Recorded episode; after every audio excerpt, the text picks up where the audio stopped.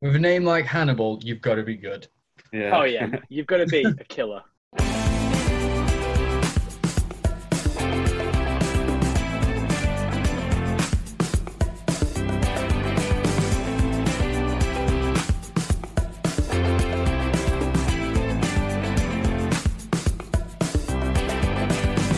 On this episode of the podcast, we discuss the doom and gloom surrounding Old Trafford and Man United. We also talk about Everton and their surge to the top of the table, up the toffees. And we talk about the best and worst teams so far in the Premier League and the most entertaining, including Leeds United, who seem to score and concede more than everyone else. So sit back, relax, crack open a cold one. It's time for four Mancs, one toffee.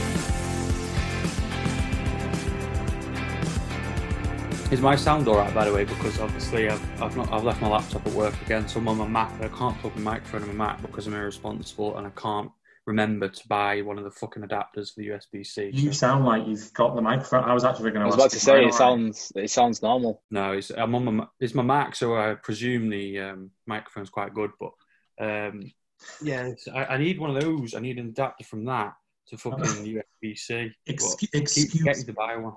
Excuse me. I'm on the Mac, so it might be a bit jammerish tonight. For how much you fucking pay for a Mac, I will keep calling it a Mac. It's not a fucking laptop. Yeah, good point. Oh, Gordon's at the ready. Like it. Deece. As well. Are you uh, abstaining from alcohol is, as your usual rule applies, Lee? No Yeah. drinking. No, I've not got a beer. I'll wanna go- be uh, I'll be getting one at the uh, the halftime break. Why You'll wait? need it. Why wait? Is are things that bad? Is it still nil nil?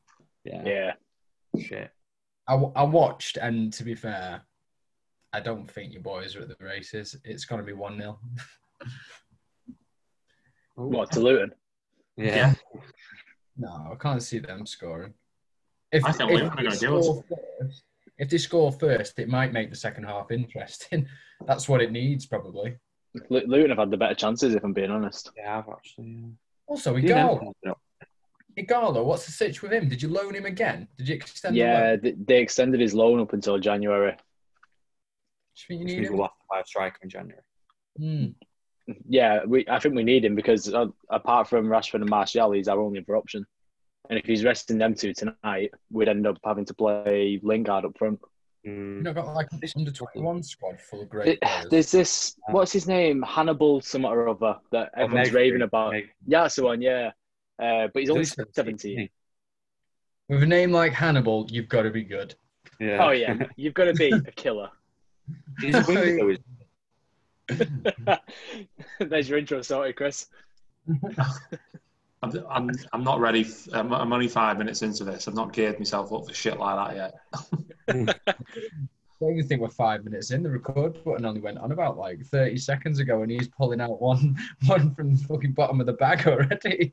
And I will. Fucking hell. I've Soon got as to you make said that- a- As soon as he said that, it was like Silence of the Lambs. Oh. Cut that. What do you mean, cut that? That's not worse than Lee's fucking German joke, is it? Yeah. I still don't. I still don't get it. I was still listening to it this morning. I still don't find what part of it's meant to be funny. I wasn't in the podcast when he said it, and I listened to it for the first time when I listened to the podcast the morning it came out, and I was just shaking my head as I was walking. I was like, "What are you talking about?" It's just average, is it? It's on average. Missed once, missed left. If you average it out, he's got it in the middle. No, just just quit it there, mate. what, what's average about the Germans? They're fucking great at everything they do. No, no, it's it's it's precision, isn't it? It's like specific. yeah. You know a joke's shit when you've got to explain it. I could Uh, slate. I could slate your average joke, but that'd just be mean. Oh. Can I just leave? Can I just leave? Danny in his head's going, media. I can make a joke about that.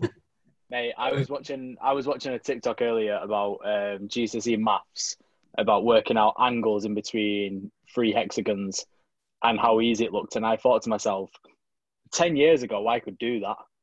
I wouldn't even have a fucking clue where to start now. Yeah, I saw something similar to that. Oh, penalty. United If, foul. if TikTok are doing videos on hexagons and maths, then it needs fucking binning right off right now. Has Yeah. been in America. They've fucked it off, haven't they? Because they don't like. No, I think they're uh, they're allowing it, aren't they? Because they're going to get American buyers instead.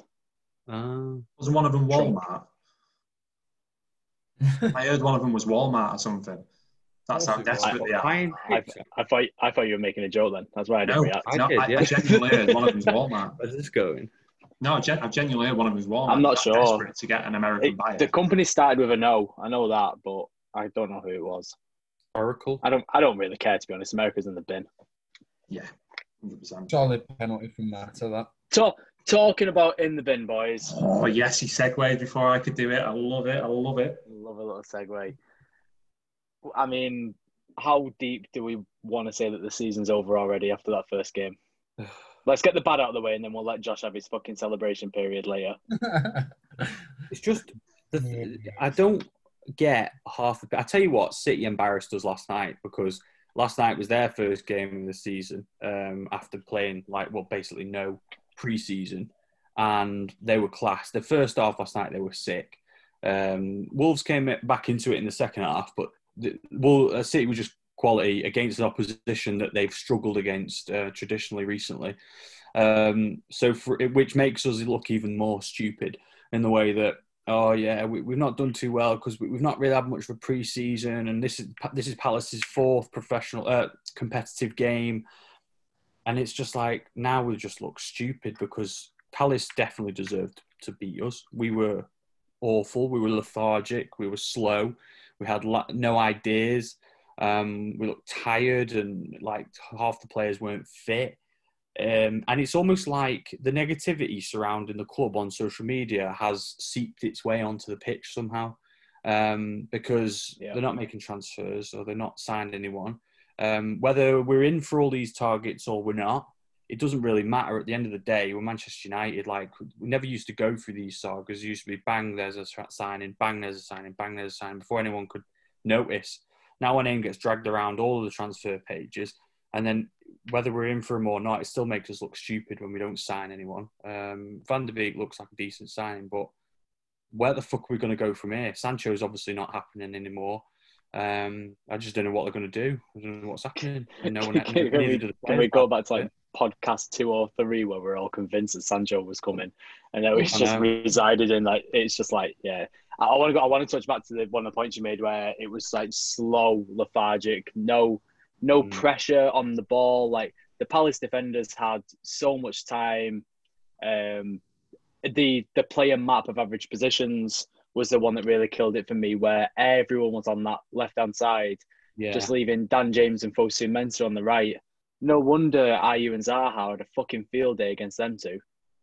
It, it, uh, why, why we've done it since Mourinho, maybe even since Langa- Van Gaal. What is this obsession with playing down the left hand side with United at the moment? Like, I know we used to do it when when we were looking at like the 2008 and nine days with Patrice Evra. Like, I, you boys remember that every attack started from Patrice Evra, kind of like what Marcelo's doing for Madrid or has been doing Mm. we were always shit without ever in the team because Evra was the one that started every single attack. Luke Shaw is not Patrice Evra. no. Mm-hmm. Brandon No. Williams is not Patrice Evra. It- we need we need this right-sided player. We were just talking about Dan James before we started recording. I think it was on the group chat. I hope he goes to Leeds at least on loan and be able to use him like he deserves to be used because when he was at Swansea, everything was in behind the last defender, and he's he's got this God-given ability as one of the quickest players in the league. And what do we do? We give it to him to feet and tell him to beat a man. That's not his strength. No. That's not his strength at all. We're crying out for this right winger. We've got one who, on his day, can beat any fullback in the league. All he's got to do is run. And we've Hmm. got the passes to do it. Pogba can pass behind the defence. Van der Beek can do it. Fucking hell, even Jesse Lingard could put, play through ball. But we don't do it. We should be don't, I don't like, get it. Um, like Jamie Vardy plays for Leicester. Like, Exactly. the- Yeah, on the exactly. shoulder lock defender, balls over the top. And I keep saying this that every time I watch United, I feel like I'm falling into the same sort of trap, like a broken fucking record. I'm sat there. I'm like, a team is defending high against us. Uh, sorry, defending deep against us. Um, we can't break them down. They get the ball. What should we do? Put it over the top, like to someone. If they're, they're coming onto us and they're pressing us down in our own half, just put some balls over the top behind the defence. But we never, ever do it. We get the ball into midfield where there's a fucking massive gap um, that no one's trying to come in and drop in and try and take a bit of responsibility. I don't know what the fuck Pogba does half the time. Um, and the fucking ball ends up on just that straight back centre back me. again. And it's just, it, it's like the same pattern over and over again. And it, it, it must come from the coaching and the manager because those are world class players, some of them, or they were.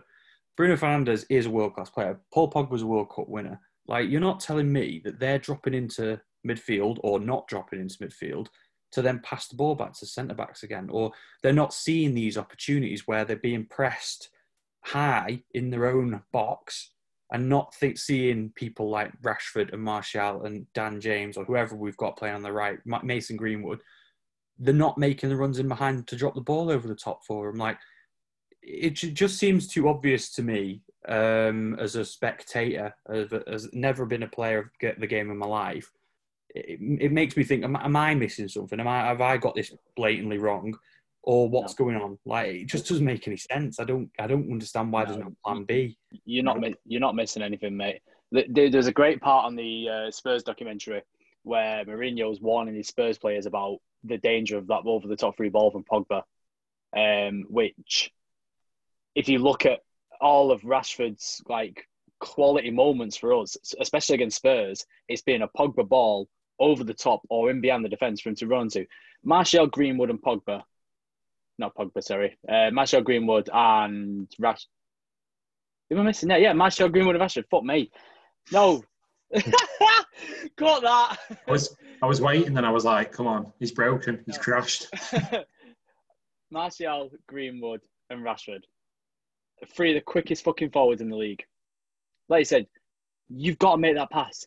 They, they, I don't think they want the ball to feet. They want it in behind, especially Rashford. Rashford is dying to latch onto a fucking through ball. The only one of them who wants a ball to feet is Mason because Mason Yeah. is just quality off both sides. Lads, I don't know about you, but United broke me last weekend. I just had enough. I've, I've literally had don't- enough. I just can't. I can't watch this shit anymore. Like, and it goes in waves as well. Like, we had such a good ending to to, to last season, and then it kind of went into this shit with the fucking semi final in the FA Cup, and then the semi final in Europe and the Europa League, and we've just started the season again, and it is just fucking wank. That team he put out against Palace the other day, fucking the Rafa Nadal has a stronger right side than we had against Palace the other day. It was shocking. Fosu and Mensah, just play Wan-Bissaka. Just fucking Fo- play him. I don't Fosu care how unfit he is. He couldn't get in the Fulham team two years ago. He's just, I don't know what he's doing. And you know, what? I Diego don't Fosu Mensah. Imagine starting Fosu Mensah and he's got Zaha to fucking deal with. And we all we all talk about Zaha, you know, is he past his best? And he's still quality. He's still the linchpin of that Palace side. He's the only big threat that Palace side have got. And he tore Fosu Mensah a new fucking arsehole last weekend. I couldn't believe what I was watching. And only just, he just, I don't know what he's thinking. I'm, I'm not Ollie out, of course I'm not. I still back him and I still think he's the man for the job, but we've got to back him. We've got to back him because we don't have the players. Going back to Fosu Mensah, we got to remember as well, he's a fucking centre back by trade. He's Yeah. not right back. Mhm. You've got Diogo Dalot sat there. Whether he's in favour or he's not, he's a right back. Play someone in the position. Hell, even play Brandon Williams over there. Play a Yeah. fullback where a fullback that. plays. Play where a fullback plays. Don't he is a right back, centre back. Yeah, I think so. Well, he's not a left back after this performance tonight. Jesus Christ. Um, don't play a centre back there. Don't play a centre back there that hasn't played football in years. You couldn't get in the Fulham team two years ago. I, I I watched a really good video earlier today on on the True Geordies channel uh, on the kickoff show, and they were talking about this decline that United have had over the last few years. And one of the lads said something very very interesting. And you're obviously fully Ollie in, Chris. I'm on the fence. I I want to back him because he's a United legend, but I've not seen enough to think he is the man to drive us forward. And what I think was Rory said was something perfect. We've done ourselves a favour because now Pochettino is just going to be sat at that phone waiting for it to ring now. Like he must be on like ready on standby, ready to go. Now I don't I don't want to see Ollie sacked. I don't like seeing any manager sacked, especially like it's one game. It is only one game, but the performance you said about it breaking you, it really reminded me. I don't know about you guys. It reminded me of that two 0 loss we took against Burnley the game before Bruno signed. Yeah, And I that, will say and that right though. there was breaking point for me, and that I felt s- like it again on Saturday. I will say this though, lads. The football we play under Ollie is miles better. We've got we're very fickle sometimes as football fans, and we've got short memories. Some of the football we played under Moyes was dreadful. Some of the Mhm. football we played under Van Gaal was dreadful. Some of the football we played under Mourinho was dreadful. Ollie plays a better brand of football.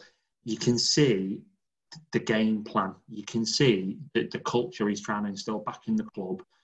And you can't tell me, right? I'm sick of fucking hearing all of them. He was like Alex Crook again on fucking Talksport the other day, going on about, you know, if, if, if Ollie became available, would any top would take him? Would he take Lampard, mate? But you never talk about Lampard, do you? Lampard has done absolutely fuck all in football. I'm sick of hearing about it. Lampard couldn't give a fuck about his transfer ban. It was not a transfer ban. You had players come in last season. You had all these fucking players come back off loan. You finished fourth.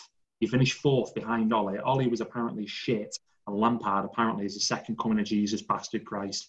I'm sick of hearing about how good Lampard is, but Ollie gets slated left, right, and centre.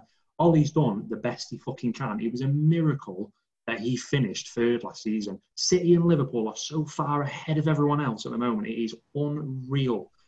And Ollie was the best of the rest with United. The thing is, though, one thing that you were saying there, the brand of football that he's playing is um, is better than the Mourinho or whoever else. I think that that all that's saying is how bad the quality of football was that we we had under Mourinho and Van Gaal, etc. Because at the minute, it seems like Ollie has a plan A, and if mm. plan A doesn't work, just keep doing plan A. It's like you said about the England team. Yeah, it's we- plan A or smash your head at the wall A. until it works. But the difference and with we- England is we don't have the resources for a plan B at United. We don't have the resources. Who's our plan B? Odion Ighalo. He doesn't like playing Ighalo in the league. This is what I'm saying. And that, that's my biggest problem with Ollie is he has got the resources there. Ighalo is there to be used. We brought him in. We extended his loan for fuck's sake. And then he, he just doesn't use him. Why did we not throw on Ighalo with 25 minutes to go on Saturday and just cause them defenders just a bit of a, just be a fucking big block in front of them? because you don't trust Like, him. just be, a, Yeah. then, then don't have him. Like, don't extend his loan. That's Yeah, poor management as far as I'm concerned. Like, that is poor management. But you know, when you're desperate, I mean, we don't know what's happening behind the scenes. For all we know, and I very strongly suspect, he's been told a few times, Sigala or nothing. well, funny enough, this is what they were saying on this this uh, True Geordie video as well. Is like Ollie is unfortunately is a yes man. He's the Yeah. nicest manager that we've hired since Fergie left. Uh, Fergie was very pro Glazer. If you remember all his press conferences, he always helped out the Glazers. He always stuck up for them. Moyes never had a chance to slate them, but Van Gaal and especially Mourinho, Mourinho especially went out of his way to complain about the management and the ownership and the fact he wasn't getting the players he wanted. He went out on a press conference, listed five centre backs, and didn't get a single one of them. Mm. Like, and that they got rid of him because they're thinking you don't want to point finger at us. We're not going to give you the money. Ollie is a yes man. If they tell him there's no money, he's going to sit there and defend them. So mental. We, we can't be in a world where Leeds United, uh, no offense, but Everton, uh, Aston Villa, teams like that are spending more money than Manchester United in even fucking Newcastle, like Newcastle, Newcastle. only like five million we offers. can't exist in a world where that is true because um, that, that's not saying anything detrimental about those teams. It's saying detrimental things about Manchester United, who are Yeah. The biggest club in the world, or maybe second or third. We always switch places with Real Madrid and Barcelona in terms of the money we've got and the revenue and the spending power. And to spend how much was Van der Beek? 30 Forty million? million euros. Like, and, and that's it. And then, but apparently, we supposedly had 100 million earmarked for Jadon Sancho. Well, if we're not spending that anymore, what, what's being done now? It's like the rumor mill's dead for us at the minute, apart from Alex Telles, where every single fucking day he's agreed terms. I've just literally looked at mm-hmm. Twitter then and he's agreed terms again. He must have fucking agreed terms about 30 times in the past two days. Oh, he's hundred percent signing for PSG. Imagine, yeah, imagine. And that would He, be he will. I Th- th- hope he that's exactly I hope he what's does. happened. It's exactly what's happened with every transfer we've had Yeah. rumored this I season. hope he fucking They've, does. they've It- agreed it- terms. Even worse. The fee's the problem, and then they go and sign for someone else. Do you know who's better? Do you know who's better at signing players? Everton Football Club. Yeah. And when I So watched I was- Everton Football Club the other day against West Bromwich Albion, the first 15, 20 minutes got a bit rough, got a bit sketchy. Thought we might have built them up a bit too much here. And then you Yeah. proceeded, proceeded, yeah, bar a, bar a second half equaliser when you were down to, well, they were down to 10 men. That shouldn't have happened, but what a world of a free kick. Proceeded to absolutely wipe your proverbial balls and shaft all over the face of West Bromwich Albion. Bravo, mate. Up the toffees. Do you know what? And I did the end this- call. I did call it. You would beat Spurs as well. Yeah, yeah. You did well played to you, mate. Because, well, you know, I called that West Brom would be a stumbling block. I'm sure I said something like, "Oh, You yeah, did. that was first, first three points for them." And when they went one 0 up, I went, "You fucking jinx!" I was absolutely gutted. The um, it's very un-Everton like for us to come back. I think we talked about it in the group chat, and it came up with the stat on Sky Sports during the game. But I think uh, of, of 30 occasions where Everton have gone 1 0 down, they've proceeded to, I think, draw nine. It could have been 40 occasions actually. Draw nine, win one, and lose the rest. Shocking stats. It's bad. And I know we're only playing West Brom, but there are, there are a lot of positives for them to take from that game against us because they played some excellent football against Yep. us. And they've got two or three players in that club that can really go on to do some great stuff for them. That Yeah. that lad that they've signed from West Ham, is it? Oh, Grady Yeah, Diangana. yeah. He's classing. Had a What great goal? game. Unbelievable game. And the What goal? uh, the Matheus Pereira as well. Pereira, yeah. They've just signed him, haven't they? They had him, did they have him on loan last year? And they've Yeah. just signed him Yeah. What a great transfer that is for them because that, that kid's got some skill. And that free kick was a peach. An Yeah, give me absolute peach. I, I mean, when they went to, to all, I still wasn't worried. I always thought they were going to go on to win because they were down to 10 men by that point, And obviously, Bilic had been sent to the stand as well. So it's more difficult for a manager to relay what was going on there, by the way. I listened to it. I listened to what he was saying to the ref. He didn't. He didn't say anything wrong. It No, felt but- like Mike Dean literally just went on a power trip and just got rid of him straight away. He was like, "Fuck this! I can't be asked dealing with you. You gone." Yeah. It was No, weird. it was really interesting. On talk, they were literally talking about this in Talksport on the way home today, and they had uh, Gabriel Agbonlahor on because he's on there occasionally now as a as another like host, and it, it sounds a lot to me like Gabby Agbonlahor fucking hates Mike Dean because he would not let up about how much. Honestly, he he said almost everything other than calling him a dickhead outright. In his head, he was thinking, "Don't say dickhead, don't say dickhead, don't say dickhead." but, and, but honestly, the whole thing he said, I've probably had about 15 to 20 other like ex and current players texting me saying, "You, yeah, well done for speaking out about Mike Dean." Everyone thinks he's a not a great man, a, a, not a great referee, and everyone like I've spoken to also thinks that he's a bit of a liability at times, and he sometimes wants. And do you know what I mean? Like the whole thing, he, he was dying to call him a dickhead on live on air, and from the impression I got, it was a big power trip by Mike, a typical Mike Dean show. Uh, in Yeah. Mike Dean's head, he's got his shirt off. He's planting a fucking flag with his face on it in the centre circle. um, he's doing that thing at the Tranmere game, you know, where he stood like in, in the crowd singing. He knows the cameras are on him. He knows that he's going to be talked about, and he's just he's, he seems very eager to. Bell to- end. yeah, he's a prick. He's a prick. End. I actually quite like him. Oh, he's great value, isn't it? He's great entertainment value. This is it. Yeah, he knows that. He knows that. Yeah. He is a prick. When I but saw him in the crowd giving it loads with the Tranmere fans. I, Yeah. I thought that was brilliant. Very unprofessional, but, but brilliant nonetheless.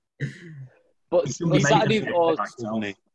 that that West Brom game for you must have been like a real confidence lifter to see you come from behind. Uh, yeah, like I said, it was West Brom. Yeah, they had ten men, but they're still the types of games that we've seen Everton bottle so many times in the past. Yeah. So going beating Spurs and not only beating Spurs, but you played them off the park. Like Spurs, yeah, like Spurs, they weren't great, but you still had to go and do the job there, and you did. And it could have been more if Richarlison was on the ball a bit more. That could have been two or three quite comfortably. Yeah, yeah. So that must have been a massive confidence builder for you to see that you've you've dragged a game back, and that you've you're at top of the table. Well, Everton have. Yeah. Um, you've actually broken two ducks, haven't you, in the past two games? Because you've won your first away game for about thirty years, and um, you've won a game from after going down and coming back from behind for ages as well. Um, so, Yeah. I mean, I tell you what, you I think- this, this podcast's going to be called "Fucking Five Toffees" come the end of this podcast. I think the the you know of, of that statistic where it was like there's only one other occasion where Everton have come back from being down. I'm not sure if the stats based on going one 0 down or just going down in Don't general. say it was the United four four. No, it was it was last season against uh, Watford. We were down to ten men, and I'm sure we were two one down. I brought it back to two all, and then actually Walcott scored a winner. I think that's how it panned out. But we we it was very un-Everton like once again, and I remember it sticks in my mind because I'm not used to it. Like whenever Everton go one 0 I'm I'm I'm looking for a draw. I am looking for a draw. If we ever go one 0 down to United, best I can hope for is a one all draw. Like it's never a win. That just doesn't happen. So it is nice for us to to start to show some progression. We've spent enough money, let's face it. So finally, under a good manager, it's all starting to click with the right signings, which brings me on to James. Oh yes. Offish. James. what a lad. He's what a player. He's fucking brilliant. I loved it. I loved being in the pub on last Sunday. I was watching it with a Spurs fan, and I showed you boys. I named our group chat after him. I put his picture on the as a group chat. James Rodriguez. He made it. He's not played in about two years. Got 92 minutes. Only got brought off for the standing ovation from at home anyway. The lad is a fucking baller. He makes the game look so easy. He What is a that? milk tray, isn't he? What, what was that stat about him making no runs? But Yeah, he he like, got he got man of the match for making no sprints in the whole game. to run for you. Doesn't need to be. Yeah. Don't need to sprint. need. Nah. Don't need to sprint. When the ball's being passed to you all times, like we said a couple of weeks ago, get the ball and give it to James. Yeah, I got that and all. um, yeah. um, yeah, get the ball and give it to James. You don't need to sprint because you, your team is doing it for you. We said it in the chat as well. The ball don't get tired. Like the ball does not get tired. You just do your job. You can waltz around the pitch, and he, he does. He glides across the pitch.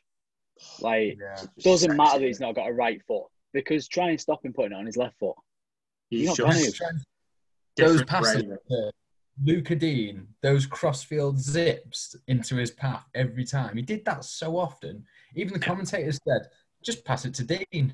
Every time he's just looking for the And then Richarlison. Now I know that he missed that sitter against Spurs where he took it round Hugo Lloris. But at least he's making the runs. And Yeah. the last two games I've seen from Richarlison, he looks hungry. He looks mm-hmm. he looks sharp. He looks fast. Because I think at the back end of last season, he looked a little bit slow, and I think it's because he was probably unfit and possibly tired as well. Because let's face it, what other attacking options do we really have other than obviously Calvert Lewin, who's not who's not a proper striker and he's still learning his his position and doing a very good job at it now. But Richarlison, Four and two, yeah, four in two games, and he's an English player as well. Yeah, I, I just love to see an English player coming through scoring goals. I mentioned it in the last podcast. I wanted Harry Kane to do well this year, I, I, and obviously Danny Ings. I know he's ex-Liverpool, but it's great to see English players tearing it up in the Premier League because how many foreigners do we bring in?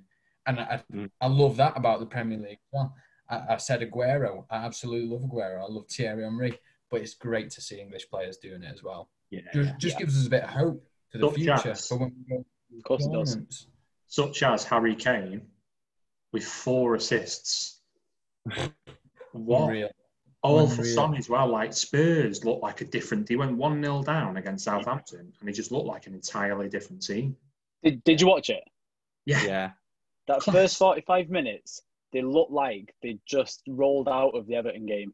Yeah. They were absolutely, to quote our missing partner today, Dale, they were absolutely dog dirt. Yeah. And Love you. man. yeah, hope you're enjoying your time away, mate. And then he came out in the second half. Like the late goal obviously helped them, and it was definitely Alex McCarthy's fault. Got to come and Yeah. collect that as a keeper. Even you got a centre back shouting at you, "Come on, Alex!" and he runs away from it. Great finish, taking nothing away from Son. Fantastic finish, getting across the keeper. But fuck me, what a second half performance! Yeah. Southampton, th- even Spurs were doing it. Both teams were playing such high lines that we were talking about using Dan James earlier for getting him in behind. They're the types of games where Son was just sitting on that last man and thinking, I'm quicker than you. If you play this in here, I'm going to score. And Do you know that's what we need to start doing.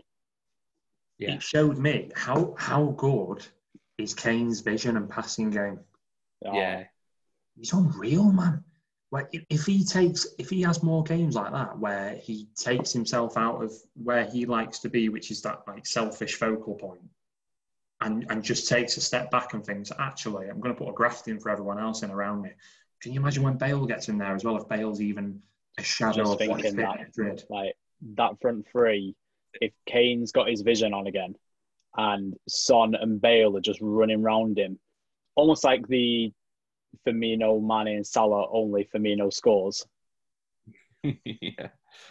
Like that, that is going to be one of the best front threes in the league if Bale kicks on, because you've got Yeah. Kane just playing through the other two, and he can finish, and he's probably one of the best finishers in the whole country, if not the world. Yeah, Yeah. hundred percent. Mental. Here's a question for you all then. So one thing that happened this weekend uh, through the weekend's fixtures is that we got, I think it was a record for the highest number of goals scored um, in a Premier League weekend, and there were three games with seven goals in them. Why? Why do you think that is? What do you think's gone on there? Do you reckon it's to do with no crowds being in still, or do you reckon it's to do with just tired defences because not much pre-season? What do you reckon it is? I think it's Echo Falls, James Rodriguez, and up the Toffees. Hey. Have you seen, have you seen that Echo Falls are releasing a special Yeah, glass blindfold? They've got one. That is class. That is class. And You- they're doing you know what you're getting for Christmas of all of us this year. Right, That's what I want. I want that, and I want a shirt with James on the back, please. Thanks. I just my Thank you so favourite part of all my favourite part of all of that is the fact that that Everton fan was obviously in the corner shot thinking, right, Carlo and James are going to drive past here in a bit, and I've got to have something to give him. Fucking Echo Falls. I, I think with the with the goals, I, and we'll we'll come to slating it later. I think VAR has definitely helped this weekend. Um, There's been a lot of decisions where people, and I don't know what your boys' opinions are on this. People criticised VAR last season for taking away a lot of goals. I just think it did the opposite and provided more goals last season. Like with the offside calls that were reversed, with the penalties that were given. I mean, we're fucking Yeah. we're, we're number one suspects for that. The amount of penalties last season that we got that we wouldn't normally get because of VAR. Um, I, I don't know. Tired defenses, maybe. I've noticed from watching the games that I've watched, so many teams are playing a high line already, and it's really strange. I don't. It was a common pattern in a lot of the games. Yeah, you take the Liverpool Leeds game for example. Like I know it was two weeks ago, but still another game that had seven goals in it. Leeds and Fulham again, seven goals. Both defenses playing a really high line. Don't know if that's going to be a common theme this season. If it is, I'm all fucking for it because goals is entertainment. If United can Yeah. capitalise on it anyway, and I hope United don't play high line because uh, we can't get back. I've just I've had enough of Very VAR. I think it's I think it's it was an experiment in the beginning. I think it's not worked. I think we're not officiating it well. I think we're not putting it into place well. I think we're changing the rules every five minutes. I'm seeing this last weekend. Before I say this, and let me just get this and make this abundantly clear, I am not a biased Man United fan. Palace deserved their win. They were they were more than worth their win against us. But that fucking penalty was a joke. and he just Can, turned can I put? Can I pause on this? Can, can I pause on this? Because I've had arguments with people on Twitter and in person all week about this. Do you not think that VAR is not the problem, but the fact that VAR isn't allowing for human indecision? Because according to the rule book, which the FA have set out and VAR has set out, that is a handball. Like outside of the t-shirt line, stopping going towards the goal, it is a handball, it's a penalty.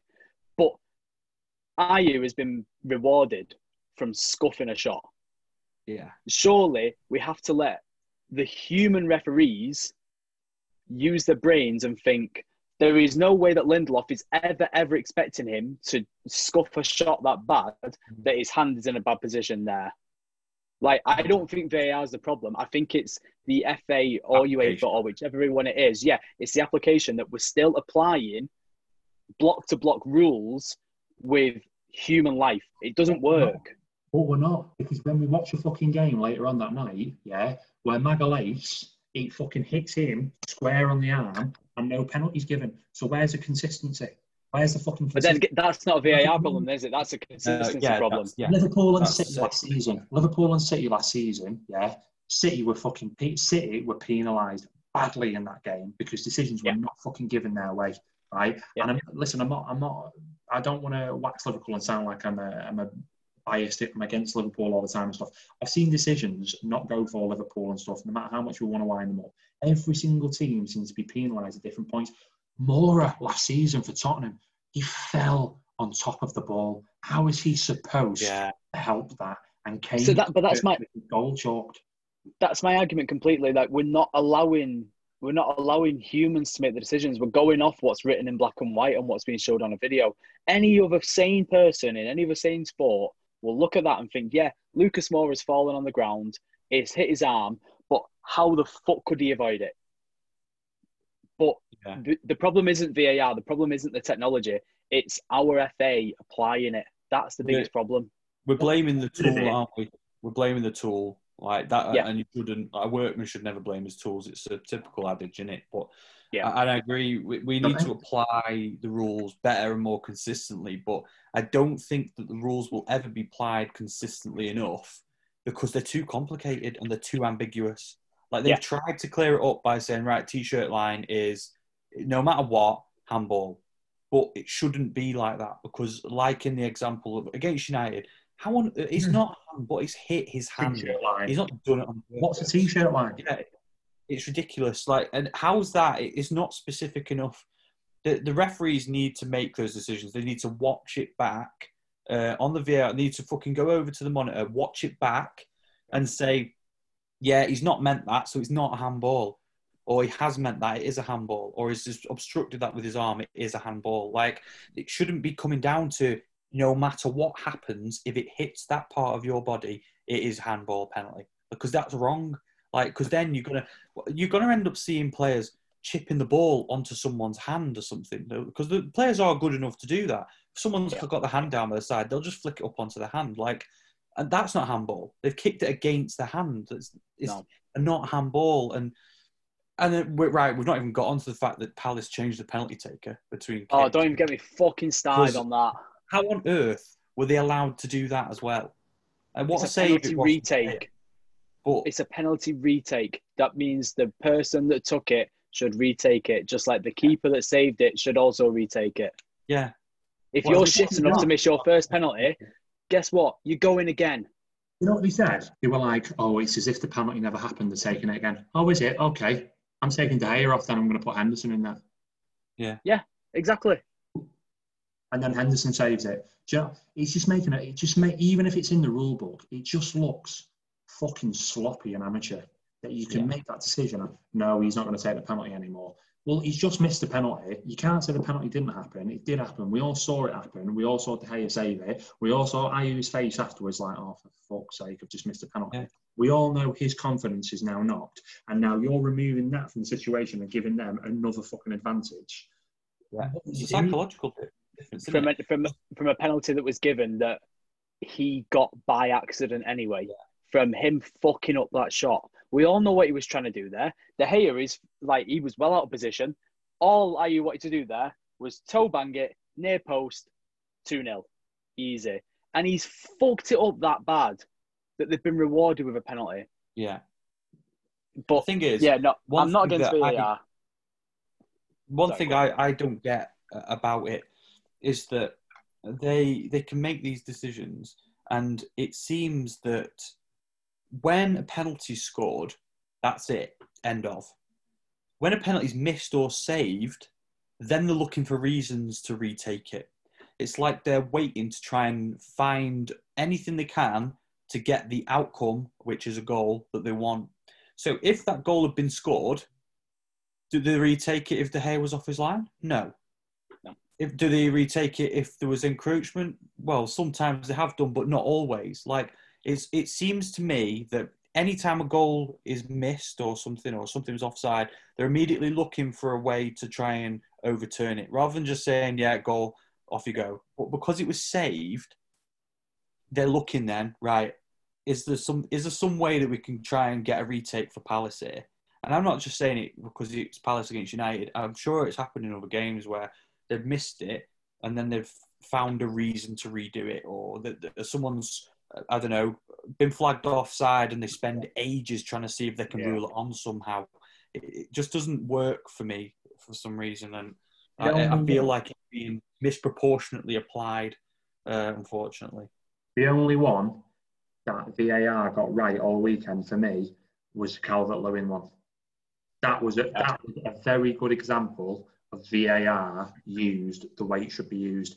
Flagged it for offside. They've gone back. They've looked over it. No, it came off the West Brom player. Perfectly good goal. That. It's the only one I've seen Yeah. The It rest, was correctly applied. The, the, the problem, was- going back to the penalties. Sorry, well, Not- not I'll to go be back to back. those in a minute. It was correctly applied for that. I Yeah. think it was correctly applied for the retake of the penalty. However, it wasn't a penalty in the first place. He was off his line. The rule Yeah. is you've got to have a foot on the white of the line, at least Yeah. one foot. I think the rule is. He didn't. He, he, he jumped a bit too early, came off the line. Great save, but unfortunately has to retake it. And then, obviously, it was just a, an entire calamity. That whole thing wasn't a penalty. Should should have allowed for human error from the ref. Otherwise, what's mm-hmm. the point in having referees? Just have robots do it all. If you, Yeah, you're just going to go off the robot, just have robots. Don't have. I don't think I don't think it's hum. I don't think it's human error that you're saying there. I think it's just like common knowledge. Like allow the referees to referee the game. Like you said, don't don't make it so robotic. A robot knows a yes and no. It doesn't know the circumstance of someone messing up something or someone falling over and touching the handball. Yeah. Like it- they just we're slating these referees in the VAR when I do feel like they are being held back with it. This technology is should be the best thing that we've got in our game, and we're just not. I I, re- I reference it all the time. Think back to the 2018 World Cup. There was not a single fucking complaint about VAR because it was spot on. It was spot on. Everything was taken back to the screen, and it was referees deciding did he mean it, yes or no. If he did mean it, give it. If he didn't mean it, fine. You can explain it to the players. Move on. You boys know it with rugby, we should be able to hear the referees. I Yeah, think that's a big thing. We, we should be able to hear the referees in football. Um, I, I was I'm not the biggest rugby fan, but that's one thing that I always take away is the respect for the refereeing team and the fact that you as a fan can hear what's going on. You hear their conversations. If I heard, I can't remember the referee was for our United game. But if I heard the referee give a clear and concise explanation to Harry Maguire of why they've given that penalty, I wouldn't be still be raging about it now. Was that I think it was Atkinson? Yeah, yeah. I So- wouldn't. I'd, I'd still question the decision, but we've heard it from the horse's mouth.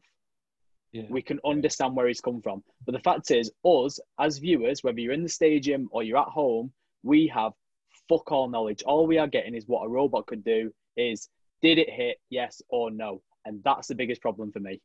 So I think one of the biggest issues and, and a way of like rectifying VAR and the use of it is the problem with it is it's used and adjudged by an external set of people sat in a fucking shed somewhere miles away. That's Yeah. the biggest problem in rugby, in cricket, etc., etc. VAR and well, third match official, video referee, they're used to give the referees another look at something. So if if it if it's a try in rugby, and they want to determine if they grounded the ball properly or if there was a forward pass, there's the television match official sat in the box who is talking and communicating with the referee. They're just there to play the clip on and backwards and give a recommendation. The referee. Can you hear that conversation between the video referee and the? Yeah, yeah, you can hear Yeah. the conversation. So That's what I want. so what football needs to get to is scrap Stockley Park, scrap them sat in the shed. You don't need them there. You need a television match official who sits and controls the replay according to the referee and how the referee wants. And then the referee uses VAR as an opportunity to have another look at a decision that he's already made. And the decision should let, let rest with the referee, not someone telling him, well, we think it's this, so go with that. Because what that does is it means that they probably they will sometimes not make a decision that undermines the referee because it might knock the confidence of the referee himself to make future decisions. But it also means that the referee is then solely in charge. He's not having external dictate dictation. You, you've not got linesmen being told not to put the flag up until a goal's been scored in case it's off, in case it puts the player off. There are fucking linesmen. The job's to put the flag up if someone's offside, and that's what we need to get back to.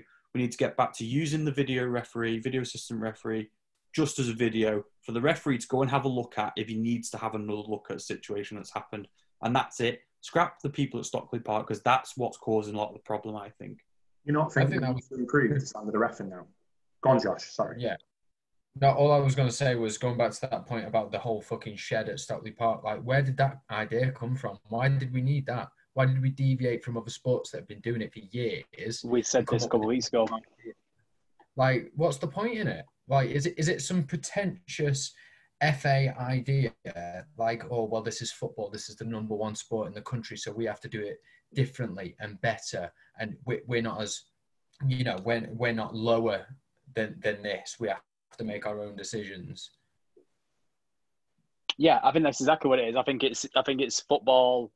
Um, I think that's football wanting to um, be the almighty, be the number one, wanting to be different. Um, eventually, probably wanting people to like other sports to follow football, thinking this is the right way. Uh, you boys come from the rugby. I watch it in the NFL. The NFL season started last week or the week before, so I've seen video refereeing work absolutely fucking perfect. I think a challenge system would be good. Yeah. Because they use a challenge system in America. I think that would be a really interesting way to use it. Uh, I'm not sure how you could quite implement it, but we can discuss that another day. But I think, like I said, we need to hear that communication. I want to hear the VAR referee telling the match official, you should go and see this because X, Y, Z. And then having that conversation of, oh, yeah, well, he's fallen over or has he thrown his hand into it? It. I agree with you, Collins. I think the standard of refereeing is poor. And I think it's been poor for years. It's been very poor since, I know we're going to get memed for this, but Howard Webb since he went. Um, Mhm. And the lad that went to the lad that went to Saudi Arabia. Um, You're right, Rennie. Yeah. like, I can't remember. He did he did soccer aid the other week. I Yeah, can't I, remember his I name. know, I know exactly. Uh, Clattenburg. Oh, yeah, that's the one. I think those two, sounds and it was right. and it was clear that those were our best two because those were the only two that were sent to World Cup tournaments and the Euros. Yeah, and we've not had any since. No, I'm gonna. Let me just. I know I look like I'm having a stroke right now because he makes me angry even even thinking about him or saying his name. I would rather have David Elleray come back than this standard of officiating that we are seeing in the Premier League at the moment. They had it on. Oh, what game was it? What game was on the event? It was Sheffield United last night. Sheffield United. Villa. Villa, and they were talking about the red card that Egan got, and it wasn't a red card. I don't know if you saw the game. It was not a red card at all. No. It was not the last man. It was cynical. It should have been a booking, but it was the fact that the referee didn't even consult with the technology that's available to him. Just literally ran over from 30, 40 yards away. Jamie Carragher was lambasting him for it, and rightly so. Red card straight away. The linesman, who was literally looking directly at what was going on, flagged for a throw in. He didn't even pick up on it. Hmm. And referee who's 40 yards back there is running over without even consulting with the video technology. Red card straight away. Go and look at the monitor and look what happened, and you will see it's not a red card. It's not. then Hard. contrasting that to the Chelsea Liverpool game where Christensen got given a yellow card because the referee was 40 yards away, That which every man and the dog knew it was an instant red. It was assault. Mane was literally wearing him as a backpack, running in on goal. It was that bad. He was climbing all over him. Yeah. So there's the consistency issue. One that wasn't a red was given and wasn't even looked, and one that was instantly a red was given a yellow, and the referee was forced to go and look at the, the video. It's, it's a fucking, it's a sham, honestly. I'll tell you what's happened there because Liverpool and Chelsea was the day before Sheffield United and Aston Villa. That referee who was in charge of Sheffield United and Aston Villa has seen what's happened in the Chelsea Liverpool game. He's obviously seen that it's a, a fairly similar situation where he thinks it's last man and he's for, oh, they got it wrong yesterday, given a yellow. I'm just going to go gun go. It's red card that. Mm. It's pointless. So like, give give give the yellow, the, give the yellow, and then you can rectify it. Because like it was, it was probably a foul. Give the yellow. You can change it to a red if need be. Like the Kyle Walker Peters one, where he was given a red and he went and rectified it. It, it pisses me off so much. You could go on about it all day, couldn't we? But like to, to finish off anyway, because we've started sort of approaching it a little bit. We've got two weeks of fixtures to go over, pretty much, haven't we? High flyers at the moment. Everton, we've talked about them. Everton are looking fantastic at the moment. Liverpool have done without looking fantastic. They've done what they've needed to do so far. They've picked up two wins without looking especially good, which is scary when you think about it. Mhm. Palace, fantastic at the moment. Can't fault Palace at all. Surprise result, first game of the season. Go on, Josh. Proving me wrong. based on what I said when I was predicting who'd go down. I put Palace as my third team to go down. I put Palace and all, mate, and Brighton, and Brighton look like they've turned it around after that loss against Chelsea. They look brilliant against Newcastle. I think those six points been that Palace picked up already will save them. I think Yeah. because I think they will get worse. Of course, they'll get worse. They're not going to win all the games, are they? But Mhm. Palace, I think, have started well and they'll fade and they'll get worse and worse as the league goes on. But those six points that they've accrued already could just be what saved them from the drop this year. I know it's Absolutely. early days, but I do think it could be the case. The other team I wanted to discuss, like I know, not glossing over everyone else. There's a couple of teams actually. The first one we'll go on, Newcastle, which I, I don't- did anyone see that result against Brighton coming? I didn't. Yeah. No, I didn't. Not after the way they fucking dispatched of West Ham so comfortably.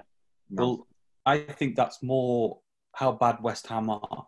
Um, Yeah. I watched Brighton against Chelsea and I thought they were excellent. Um, and I think they were very unlucky to lose that game against Chelsea. definitely unlucky to lose, yeah. And I thought that Brighton was going to be an incredibly difficult game for Newcastle, who I thought would, would probably be buoyant because of the performance against West Ham. But I, I thought Brighton might be a step too far for them because they, they were brilliant against um, against Chelsea. And to be completely honest with you, I'm shitting myself for Manchester United to play them this weekend. Um, Is that who we've got? Yeah. Got Brighton, yeah, and, and they they were really good. Trossard, it looks like a, a great player again, um, and the striker as well. What's his name? Um, yeah, they just look quality. Really, really well drilled. That um, Graham Potter has got them playing some really, really nice attacking football and defensively the, the class as well. So Tariq Lamptey looks like the second coming he of is he's well good. I'd have him at Lamptey. United. Lamptey is class. He's He so looks unreal, doesn't he? Another one that Chelsea have just let go. Yeah. And it'll come back to bite them. They'll probably end up signing him when Azpilicueta's finished. And if Re- well, the Reece James looks great. Reece James had a fantastic start to the season, You know, he made, uh, a but sprint, he he made a sprint. Sorry, Danny, just because I'll I'll forget this if I don't say it. He made he, he sprinted at one point and reached a speed against Newcastle of 35 kilometres an hour. that's Yeah. insane. That's insane. He's got he's got a big move ahead of him. That that kid. He looks really really good. And if you look at the top clubs that are not well stacked in fullback positions, I'm looking at Manchester City right now. That is crying out for a new right back. Wouldn't be shocked if in one or two years he ends up at say him and because we've got we've got Wan-Bissaka, Liverpool got Trent, Chelsea got James, Arsenal have got um, Arsenal maybe. He looks like he could be a fucking Arsenal player actually. His Bellerin's finished and? Cedric's Cedric's nothing. But no, I'm really impressed with Brighton. I'm really impressed with the. I, I like Josh said, he wanted, he predicted, not wanted. Well, he did want. He don't like Palace. Um, No, we've got them this weekend, so I hope we stuff them and send them down. like I predicted either one of Palace or Brighton to go down, and they've both they've both shocked me. They're like convincing wins, like Palace especially. Um, they they made Southampton look very ordinary in the first game. They made us look fucking shit. So I can't knock I can't knock them. I'm worried about Southampton. Southampton were the other team I wanted to. There's a couple of teams struggling. I didn't think Villa looked great last night, and I think they're going to have a long season. Sheffield United, I know have had a bad start, but I think they've been very unlucky in the fact that apart from the first five minutes against Wolves, they look good.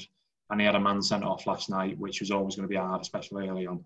Southampton are worrying me. I don't know if it's a repeat of what happened last season, and they're going to have a really good end to the season again, and he's just started dodgy.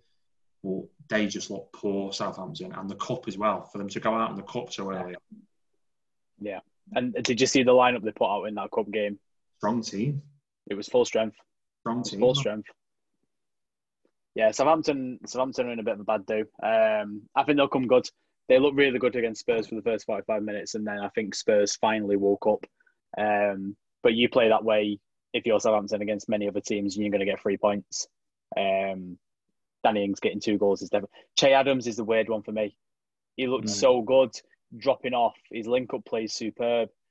I just don't think he's got that confidence in front of goal yet, and he he though just needs he just needs one.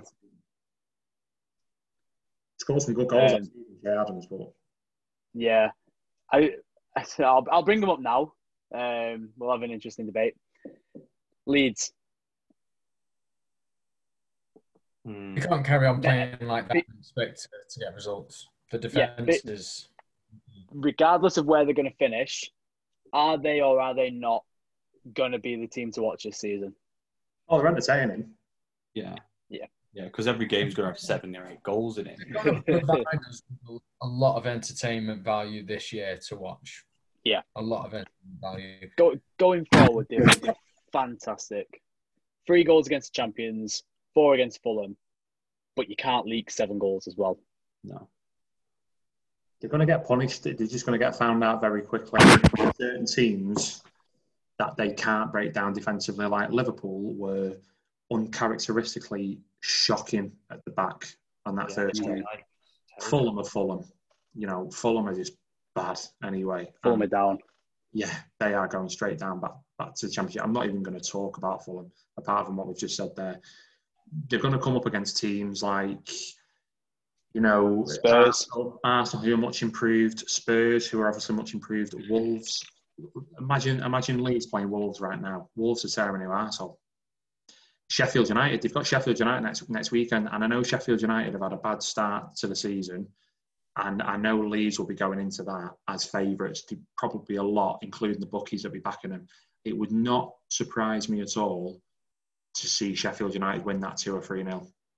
Just to hit them on the break, solid at the back, hit them on the break, and just score goal after goal because I just don't fancy Leeds at the back at all. Going forward, they're, they're a joy to watch. Some of the players have been outstanding. Costa's been great. Klich, I think, has been their best player. Bamford is is proven me right. I thought he'd be all right, but he's he's proven to be a lot better in the Premier League than I thought he would be. It's defensively. I think he'll come. On, I think he'll struggle against a strong defence, though. I do. I don't think I can't see Bamford scoring against a, you know, like a Liverpool or a Chelsea, like the big, the really big clubs, the Man Cities. I just don't think he's good enough to break good defensive Oh, I agree. lines. I agree. You know where I think Leeds will get unstuck? They'll get unstuck against teams like Burnley, who Mm. will just defend against them um, and then hit them on the counter because that's what Burnley do. That's what they're good at. Palace probably be the same. Um, just teams like that. Brighton, I think, will probably beat Leeds as well. Those will be the games. Le- Leeds will be a a big team, a big team game, a big match team, if that makes sense. So Yeah. turn up for the huge fixtures, the home and aways against all the top six, against Wolves, um, teams like that. But then they'll play teams like Newcastle and Burnley and Palace and Brighton, and they'll come unstuck because they won't be giving them all the space that they want to run into. Um, and that's where they'll they'll lose points, I think. Um, and, and they'll lose against big teams as well. They're not going to obviously not going to fucking beat all the big teams. They'll beat United home and away because that's that's the rule in it. But As this sounds vaguely like us. Sounds vaguely like us. Do really well against the top six and then struggle in them shitters. You know who Leeds are going to turn up against and have the best game? United. You. Yeah. United, yeah. Oh yeah. yeah, yeah. They're, they're well up for it. But- that game. That's the game. Did anyone just see that save by Dean Henderson? yeah, I, I kept quiet because it was like a minute ago. Yeah, I'm, I'm on a bad stream. Yeah. Um, I, yeah. the college game, I looked at the fixtures on purpose because I, I wanted to see when we had Leeds Because I, I thought if we got Leeds soon playing like this, I can't be arsed, man. I'm going on holiday. Thanks for listening to another episode of the podcast. To support us, please follow us on social media by searching for at Four Formanx One Toffee on Instagram, Twitter, and Facebook. You can also subscribe to the podcast on all major podcast stations, including Spotify, Google and Apple Podcasts, and Anchor, as well as YouTube.